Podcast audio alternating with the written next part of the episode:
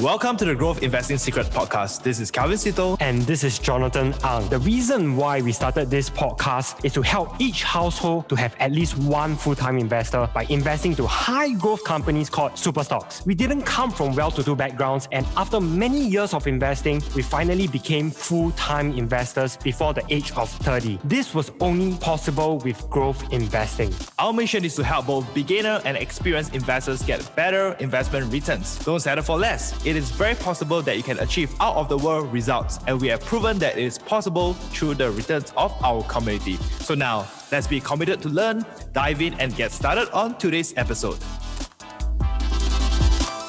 All content from participants shall not be treated as professional advice or recommendation to buy or sell any position in any financial-related instruments. The content is made available for educational purpose only. We may buy any securities mentioned, and we may stand to benefit financially if they rise in value. You should seek independent financial and legal advice before making any financial decisions. Hey, Thomas, it's an absolute pleasure to have you with us. It's been a weird two years since uh, COVID nineteen, and many things have changed. Um, you know, in Singapore, where we are living in, companies are downsizing their office spaces, uh, rental markets are affected, uh, we have less uh, social events, more Zoom sessions like this. It's already December twenty twenty-one, and this year went by so quickly for, I think, all of us. So how has your year been? Yeah, Calvin, thanks for having me. Yeah, so um, behind every crisis, I always believe there will be a silver lining, and, you know, new opportunities will arise. So when the lockdown began, um, a lot of people started going online, and that was when I started my blog, right? And, you know, because there was so much um, attention going on for investing content. Um, and so I really stepped on the gas pedal to try and, you know, engage my readers, come up with content. And whenever I try to publish content, it's really based on, you know, the kind of questions my friends are always asking me about investing topics.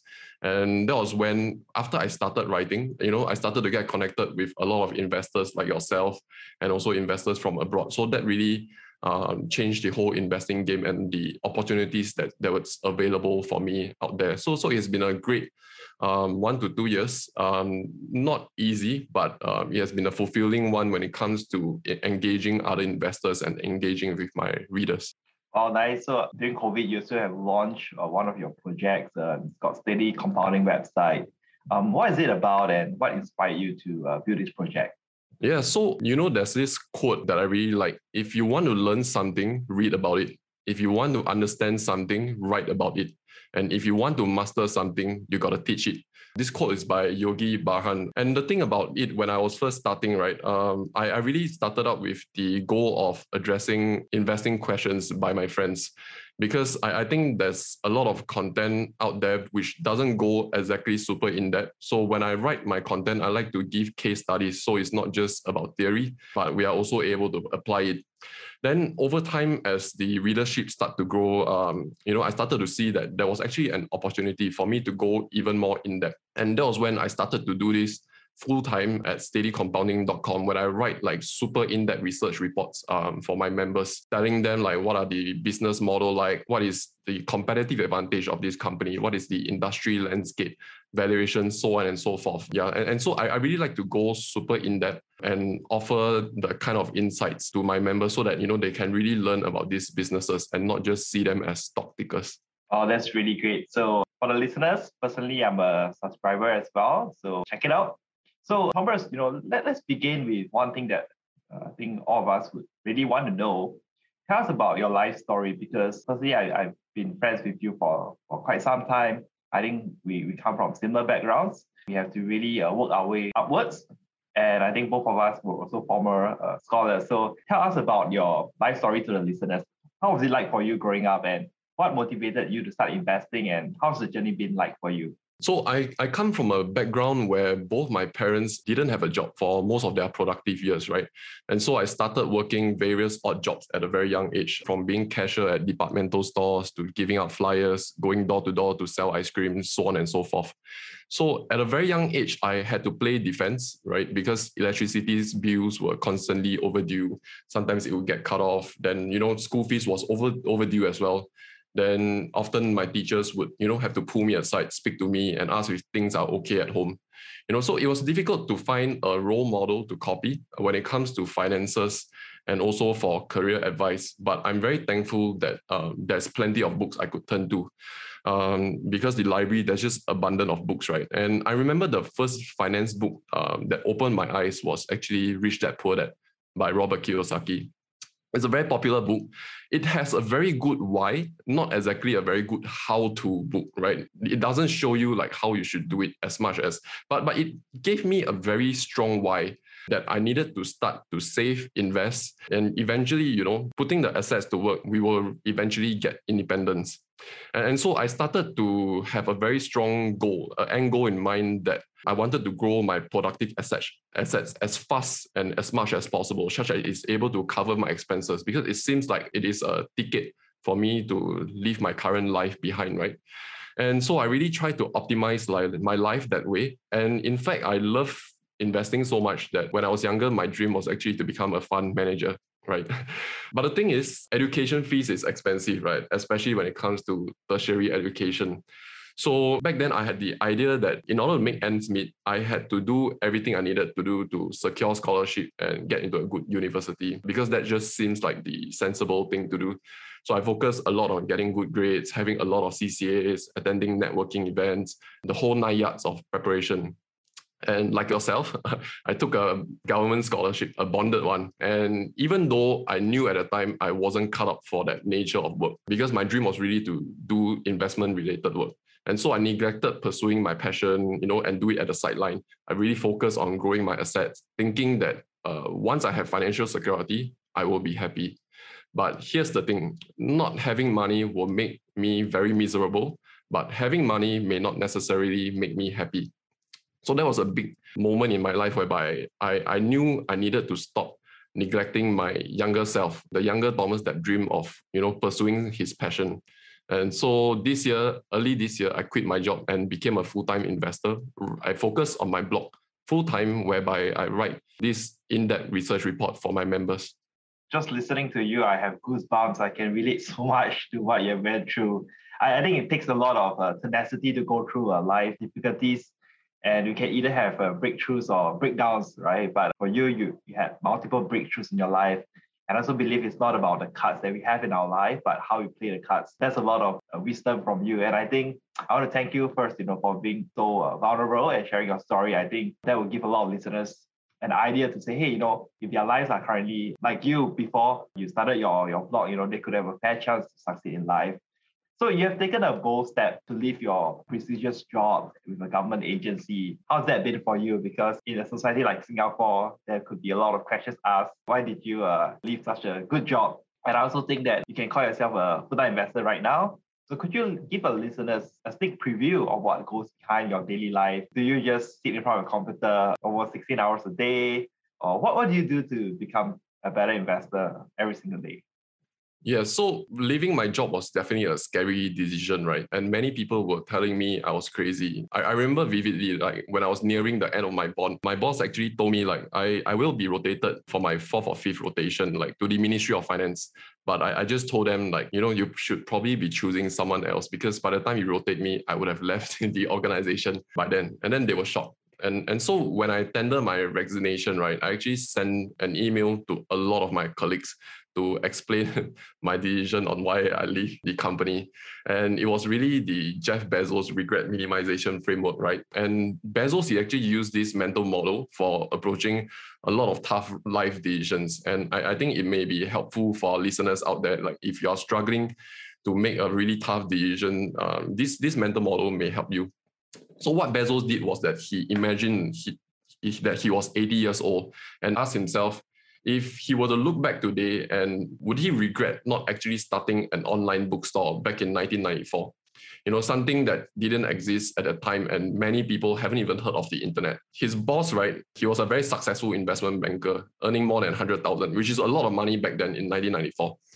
And he was saying, like, you know what, Jeff, I, I think starting an online bookstore is a great idea, but it's probably a better idea for somebody who didn't already have such a good job. But Bezos made the decision with his heart, right? Not with his head. And the rest is history. And when I'm eighty and reflecting back, I want to minimize the number of regrets that I have in my life. And we may think that many of our regrets stem from errors of commission, but in reality, most of our regrets are acts of omission. It is the things we didn't try, the risks we didn't take, or the path we didn't travel. And these are usually the things that hunt us, right? And really, this framework is the thing that helped me think beyond the moment. And it helped me look past all the noises, the fear, the doubt that would be holding me back. Because what looks risky in two to three years, right, uh, may look less risky, or staying in our current state may be even riskier if you were to look from a decade or two point of view, you know, and, and that really changed my perspective. And when we are looking from a ten, twenty year time horizon, we will make decisions uh, in a very different way. Wow, that's a lot of wisdom. So everyone, I think I think Thomas shared a lot of wisdom. Um, this is something for you to uh, consider. You know, I, I think the framework from Jeff Bezos, I think that's something that I've learned from Thomas personally, and it helped me shape certain decisions I make in my life. So Thomas, let's, let's talk a little bit about being a full-time investor, right? Because a lot of people think that this full-time investor, it means sitting in front of the computer sixteen hours uh, per day. So what goes behind your life? Would you like to share a little bit? Yeah, so I usually wake up around five a.m. This is really more out of a habit than intentional, because uh, when I was juggling between school and, you know, work, C C As and whatnot, I, I usually wake up, start my day around four thirty to five. So, so that habit stuck around with me.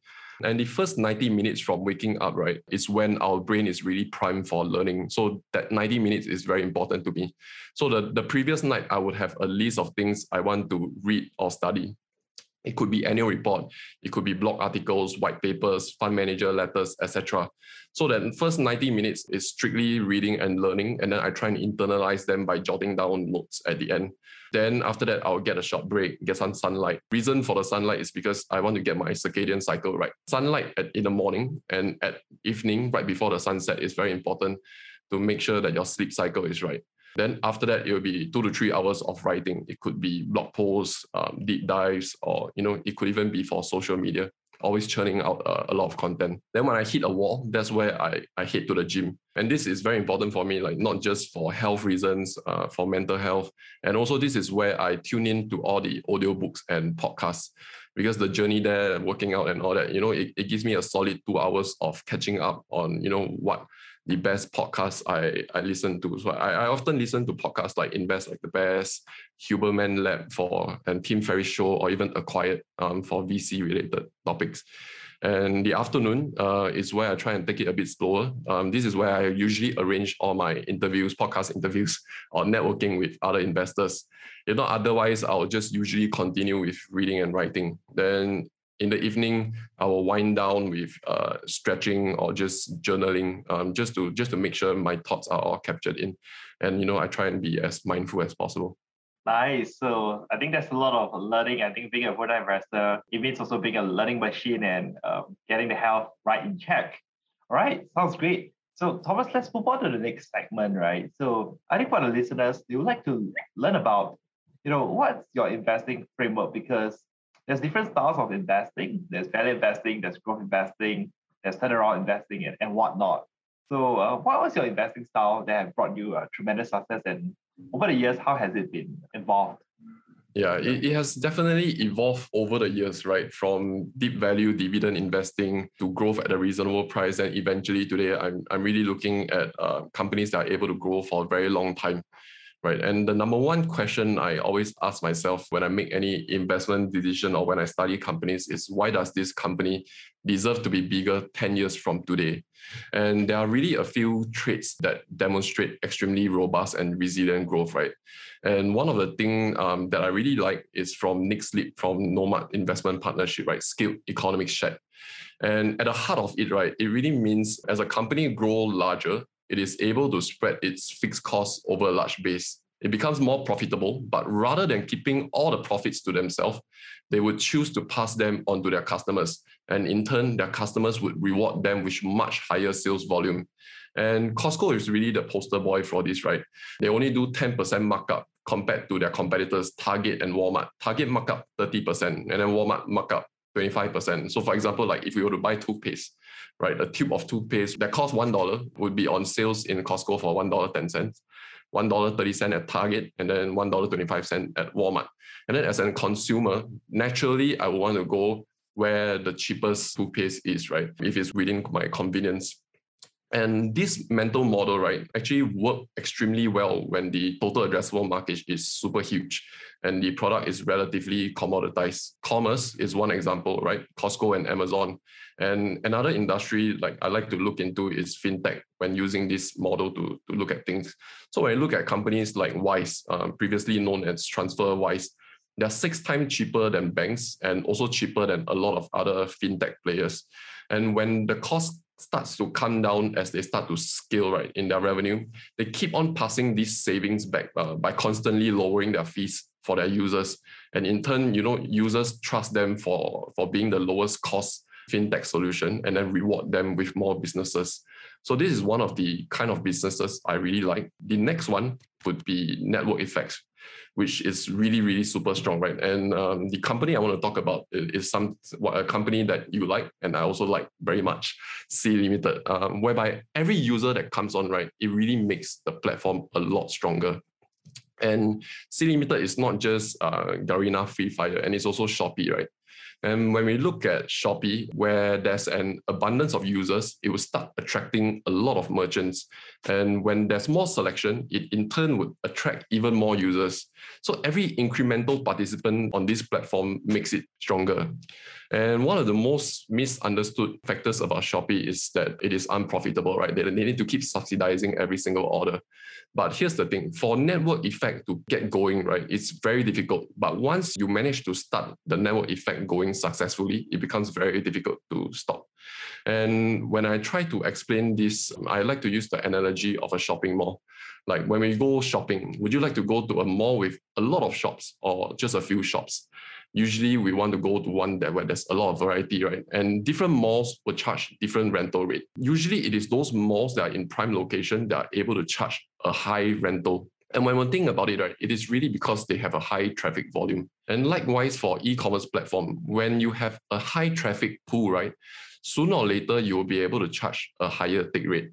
And when we look at a good shopping mall, they don't just charge high rental and bring in the traffic, right? They also do a lot of things to spruce up the mall, try and get it on top of consumer mind. They will bring in influencers, you know, um, YouTube, social media, or they will get celebrities to come down to host events. You know, that, that brings in foot traffic and makes the mall, you know, occupy a higher mind share in consumers' brain. And so when you look at what Shopee has done, this, this is exactly what they're trying to do, right? They engage international celebrities like Blackpink or Jackie Chan. You know, they gamify the platform. They keep on trying to bring consumers back in and reinvesting back into the ecosystem. Yeah, so this is another business that I really like a lot. Nice. So that's a lot of wisdom right there. So, you know, I think when it comes to investing, a lot of people would look at it and say, well, these are great companies to purchase. But would you ever set, or, or rather, how, how do you actually apply your price discipline to such companies? Are you okay to overpay? And, and in what situations where you absolutely would not overpay for companies? I think when engaging in the more traditional companies, I definitely would not overpay. Companies that are relatively mature, like for example, Starbucks or this, I would be very price sensitive because usually for these companies, their growth rate are starting to slow down. And, you know, a lot of times we are going for the reversion to the mean. We are waiting for the multiple to go back to, to the average. But when it comes to a lot of these growth company valuation matters, right? But what is more important is getting the quality of the company right.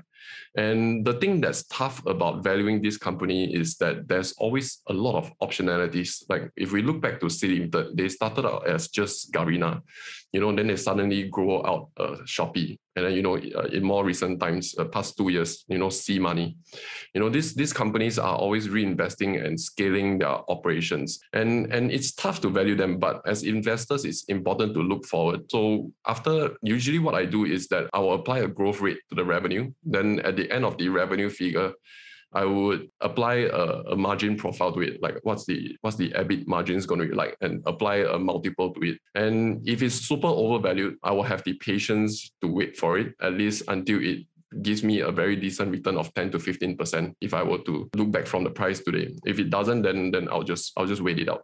Yeah, that's really great. Thanks so much for sharing So I, you know, I think investing has changed so much since the days where we have started. We have the digital transformation upon us, and I think technologies are just going to accelerate a lot of things, and new business models is going to be created. But let's look back a little bit, right? At some point in our journey, we probably have screwed up in our investing decisions, right? Perhaps uh, not buying a stock, selling a stock too early, or buying a stock too high, and it's very painful. But in retrospect, I think we all became good investors. So for our listeners, right, if you don't mind sharing, what are some of the painful mistakes that you have made and some of the learning lessons you had along the way? Yeah, so the biggest mistake for me is actually not buying certain things, refusing to look forward, right, and relying very heavily on past data. And, and this is what I mean.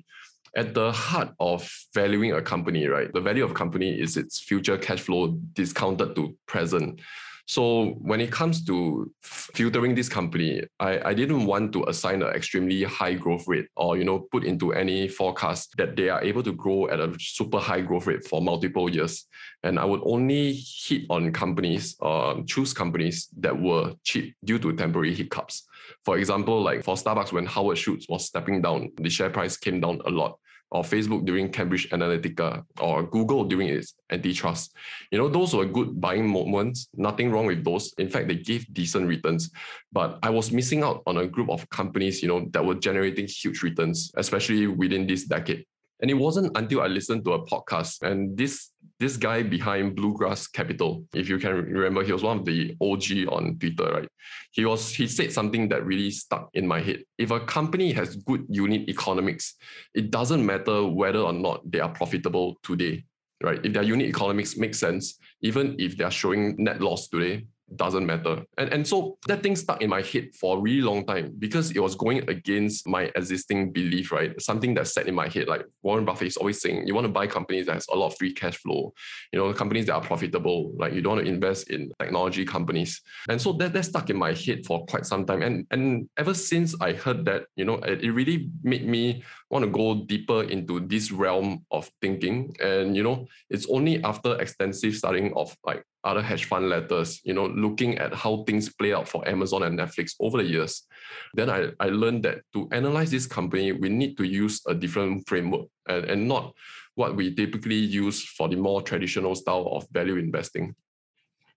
Nice, that's really great. So I, I guess there's a lot of unlearning and relearning. And I think the most difficult part about being an investor is to unlearn what we have uh, initially, initially have learned. Uh, it takes a lot of courage as well. So that's great stuff over there. Now let's move on to certain things that is, you know, on the minds of many investors, and we'd like to get some of your uh, opinions as well. So the first thing here is that the last few weeks, many stocks have dropped uh, severely, right? Talk about C, I think have corrected close to thirty percent, but since then have recovered. We have companies like Mercado Libre as well, dropped about thirty percent, and many others. So it is very unsettling, especially for those who have just started out investing. But for us, we know that volatility is very common in the stock market, and we have seen uh, many multi-baggers being created in the past two decades, despite so much economic uh, uncertainty. So how are you feeling right now uh, with all this volatility, and what's your mental model towards approaching uh, volatility as well? Yeah, so for volatility, I like how Howard Marks described it, right? That the stock market is really like a pendulum. Although the midpoint of the arc best describes the location on average, but it seldom spends its time right in the middle. Instead, it's always swinging to extreme right, but inevitably, it will always move back to the midpoint. Now, this oscillation between euphoria and depression, right, is one of the most dependable features of the stock market. Um, Swinging from one end to the other is like night and day. Definitely will happen. And, you know, there's two things that's relatively certain in the stock market. One is that it will rise over time, although not in a straight line, but most of the time, it will generate wealth for investors if we hold it for the long term. And number two is that big drawdowns will definitely come. So investors, we must do what we can to prepare for this drawdown. And so there are always a few rules that I have for myself is that um, number one is definitely don't invest money you need for the short term. Number two is don't leverage. In this most recent drawdown, right, last week, I have a few friends who got margin called during the, the drawdown. And going on margin is not for everyone. Even if you don't get a margin call, it messes with your emotional state. You, you first must assess that you are really an investor who can tolerate this kind of volatility before you consider going on margin. Now, the third thing that is not frequently talked about is that you want to make sure you are adequately insured, because medical bills are expensive. Like I, I had a knee operation, which cost about sixty thousand dollars. But because of insurance, you know, it, it never interrupted my compounding process at all. And, you know, the number one rule of compounding is we don't want to interrupt it. And lastly, the most important thing is, as investors, uh, we must know that business fundamentals don't change that much. It is a stock price that, that is always changing. And we want to monitor these fundamentals and not, very importantly, not let share prices drive the narrative of these businesses.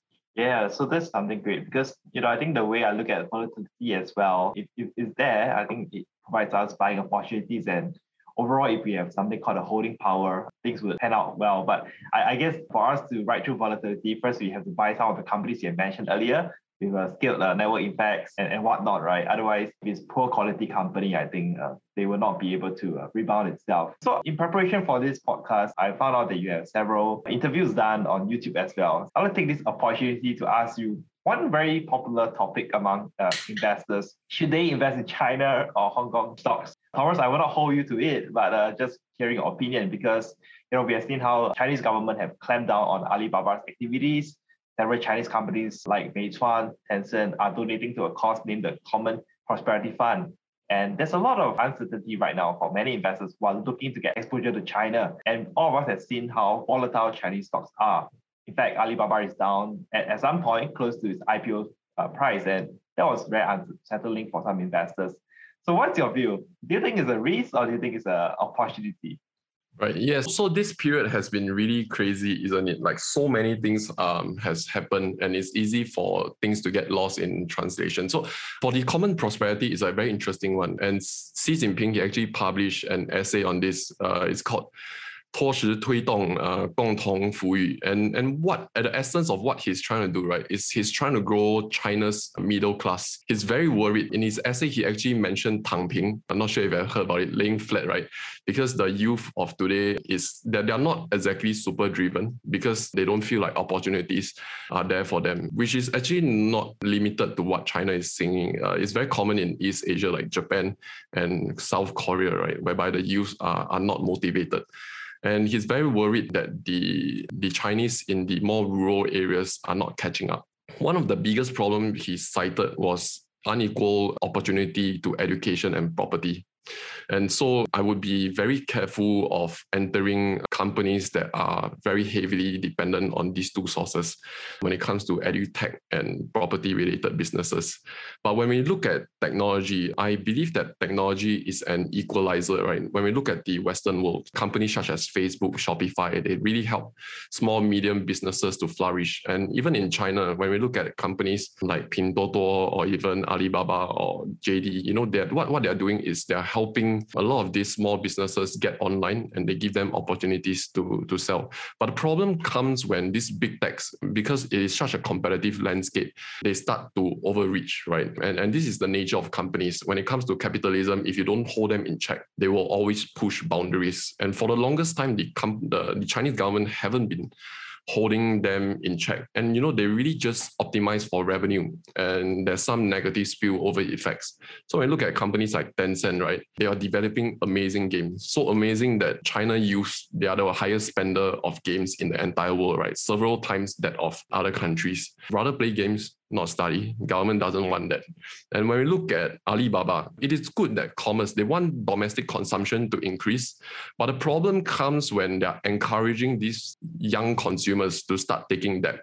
So the biggest problem with Ant Financial is Huapei and Jiepei, which translate into just spend and just borrow. And the problem with their advertising slogans, right? And, and they constantly pump out advertisement that encourage youth of today to borrow money in order to live a lifestyle they cannot afford. It is not to borrow money for education. It's not to borrow money to start um, a business or even to just, you know, or for any useful purposes. You know, the advertisement is your girlfriend wants a holiday. Are you going to meet up to her expectations? You know, which is which is just horrible, right? Then then there's also another advertisement like, your daughter deserves to be treated like a princess. Look at other people's daughter. You know, they're having this kind of life. You should give your daughter, just, just borrow, you know.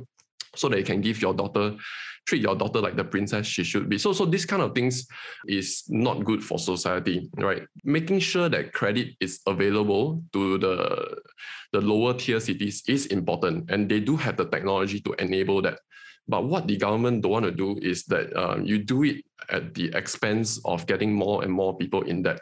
So a lot of these common prosperity measures, right, I, I wouldn't strictly call them a donation, because a tax, increasing tax would be a much better way to do it, right? If they want to just take money. If they just increase tax on all these big tech, I would be very concerned. But this common prosperity is what the government is trying to do, is they're trying to steer their investment rather than just optimizing for revenue growth. They want them to optimize for revenue growth in a more social, uh, socially acceptable manner. So for example, Tencent is coming up with games that makes education fun, like Learn Science, et cetera. I haven't seen a game yet, but I assume they are one of the best at creating games, right? They should be slightly successful in making learning about science or geography fun.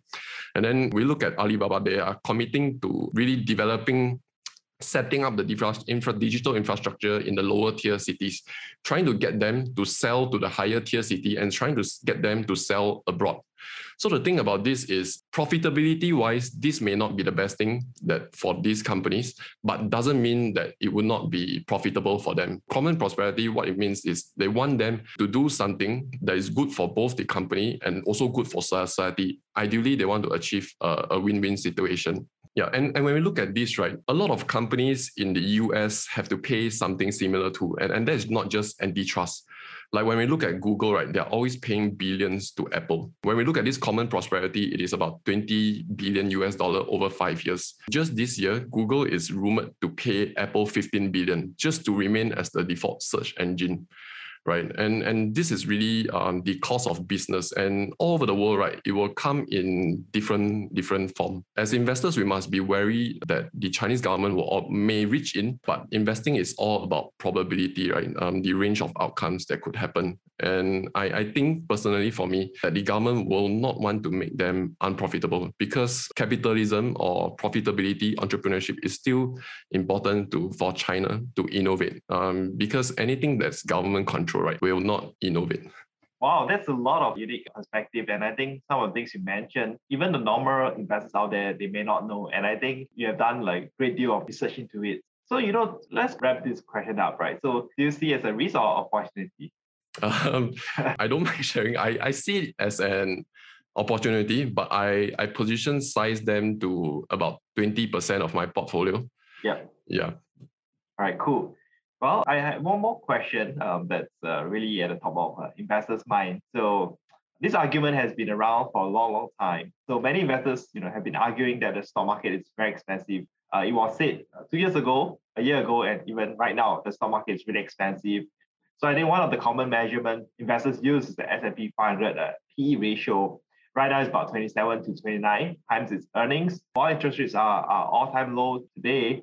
Uh, do you have a personal view on the valuations of the stock market, or that's something that you don't try to uh, predict, but instead you focus on the companies that you're looking at right now?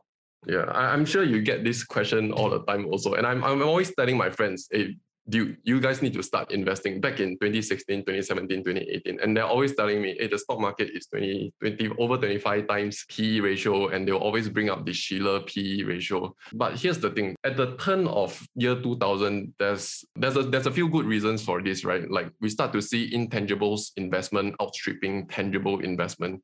And there's accounting implications to this, because when companies are investing in intangibles, right, it will depress their earnings compared to companies, the more traditional companies that are spending on investing in tangible. So when a company heavily invests in marketing, for example, Apple, right, they have to recognize the expense, everything upfront, so that depresses their earnings as compared to a traditional company that that buy property or equipment. You know, they are able to recognize the expense over five to ten years. So their earnings looks a bit higher.